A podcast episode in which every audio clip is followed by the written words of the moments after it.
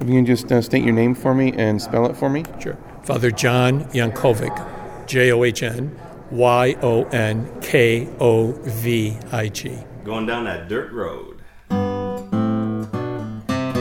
Welcome to Lake Placid, New York's Olympic Village. It's home of the 1932 and 1980 Winter Olympics. Welcome to the show. We are Lake Placid. Brought to you by the Lake Placid News. I'm the editor, Andy Flynn, and we're celebrating all the people that make this one of the best places to live on Earth. If you're like me, you want to stay healthy. That's where Adirondack Health comes in. Their medically integrated fitness center is open in Lake Placid. Get a public membership. It includes access to an expensive fitness floor with top of the line cardio equipment, strength training equipment, a 25 yard lap pool. You can sign up for yoga, spin, or aquatic classes, or work with a private fitness coach. Maybe get medical programming designed just for you.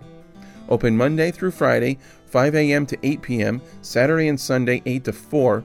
You can sign up at ahmedicalfitness.org or call 518 523 8521.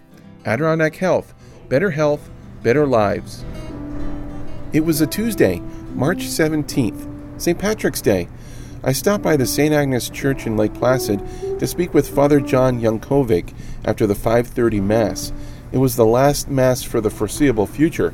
Earlier in the day, Bishop LaValley from the Diocese of Ogdensburg suspended mass for all the parishes.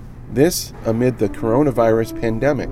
The first question I asked was, how important is religion at this time of crisis? First, I believe religion is important at every time, but there's no doubt that when a crisis happens, it does pull us back to our roots. Uh, the word crisis is actually a Greek word that means opportunity. And I do think that this uh, crisis that the country, that the world is facing, is an opportunity to look at really what is most important in our lives and how do we live our lives well, fruitfully. So religion is very important right now, yeah, uh, because God is, uh, I think, at the very center of, of creation of our life, and um, so God is going to give us the strength to maneuver through this crisis. And how challenging is having this crisis at this particular time, you know, during Lent?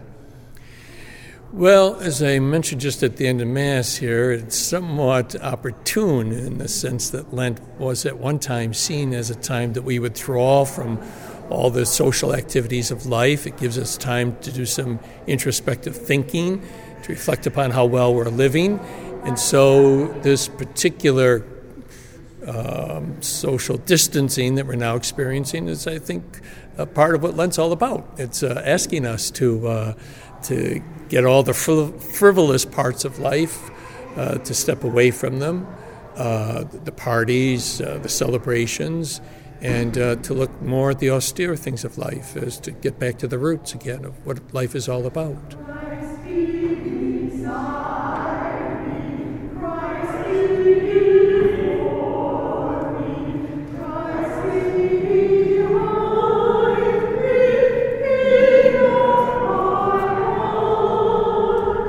Has this crisis uh, posed a challenge for you as far as your schedule? How, how is your schedule being altered? Are you going to visit more people at home or in, in other places?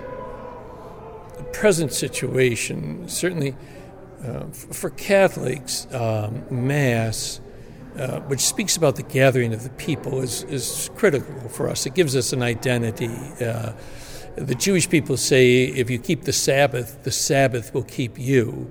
And so, Mass, in many ways, keeps us together as the body of Christ. We nurture each other and strengthen each other through God's grace at Mass. So, without Mass, that, that is an added challenge, I think, for me and for every, for every Catholic. Um, now, the government is certainly asking us to keep distance, and so visiting people is not part of the agenda. Uh, however, the parish has responded in wonderful ways. Uh, there, there are now uh, nearly 80 people in the parish who are willing to reach out to uh, their fellow neighbors who are struggling if they're homesick and quarantined and can't get uh, food, drink, medicines. Uh, the, the, the, parishioners will go out and, and, distribute those to bring them. So all they have to do is call the rectory or email the, the church, and we'll make that happen. So it's a delicate uh, balancing act, I think, between caring for one another and yet not having a great deal of interaction with one another. but I think it can be done. Uh, I'm not sure if you're aware of the history during the Spanish influenza. The pastor at St. Agnes died during the Spanish flu in 1918 at the end of October because he was tending to his flock. He was helping people and he got the flu and, and succumbed to that. How are you taking care of yourself?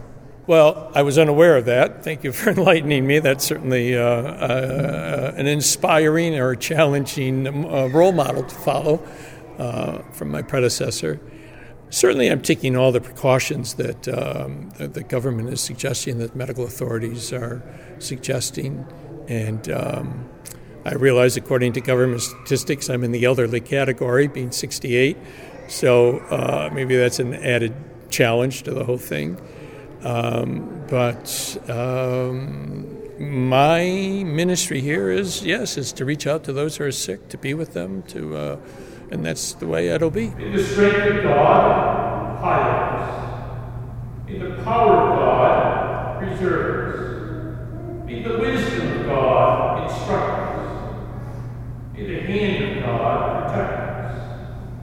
May the way of God direct. May the shield of God defend us.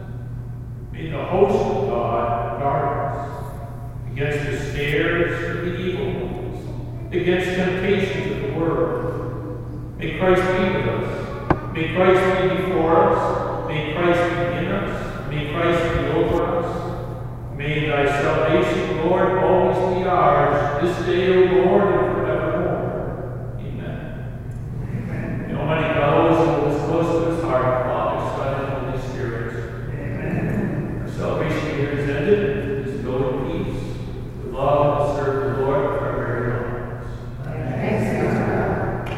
I'm not very religious. I don't attend Mass very often. Uh, you probably tell, but I appreciated having the opportunity to to share this moment with, with people. It made it reassured me a little bit, um, and I, I just got that feeling from other people. I especially like the moment where you said, "Lift up your hands." Was it lift up your heart? Lift up, lift up your hearts. Sorry, and you actually raised your hands when you did it, and that gave me goosebumps, chills. Um, and for a moment, at least, hopefully it'll last longer, I felt better. Mm. Uh, prayer has that ability. I mean, I think it touches us at our very core. And uh, I mean, even in these in this very um, dreary time with this illness affecting so many, how do we live with the people that uh, have hope in our hearts, uh, trust in God, and uh, how do we lift up our lives and know that all will be well? I'm just checking my notes here. Um, well, you won't have mass to um, to do. Uh, I mean, how are you going to fill that time? well, I like. I suspect, like everybody else, we have lists of things that are, are, are a to do list that we never got to do. So there are some of those kind of projects, desk work, filing, uh, projects here in the church. Um, so that'll fill up some of it. Uh, and then, as you say, care for the sick, care, you know, uh, making sure that's all arranged, that people are reaching out. The food pantry here at St. Agnes is going to be open, uh, so there'll be extra staffing there and possibly even additional times because I think as these weeks go on, the needs are going to be more significant than ever. Uh, tragically, here in this village, uh, the hospitality industry is the prime employer. A lot of people are going to be unemployed. So the needs are going to be severe. So, in many ways, the spiritual demands of my job as pastor are probably going to be pushed into more of the material or social demands and making sure that people are not uh, homeless or hungry or abandoned or Father John from St. Agnes Church, thank you. You're very welcome, Andy. Thank you for the opportunity. I appreciate it. Together we're going to make it downhill. For more on this story and the latest news and sports from New York's Olympic region, check out the Lake Placid News. We're on stands now. Or, if you insist, check us out online at www.lakeplacidnews.com. Special thanks to Dan Berggren for providing our music. Learn more about Dan and his fascinating story, a life in radio, education, and folk music at berggrenfolk.com. Thanks for listening. I'm Andy Flynn, editor at the Lake Placid News. We are Lake Placid.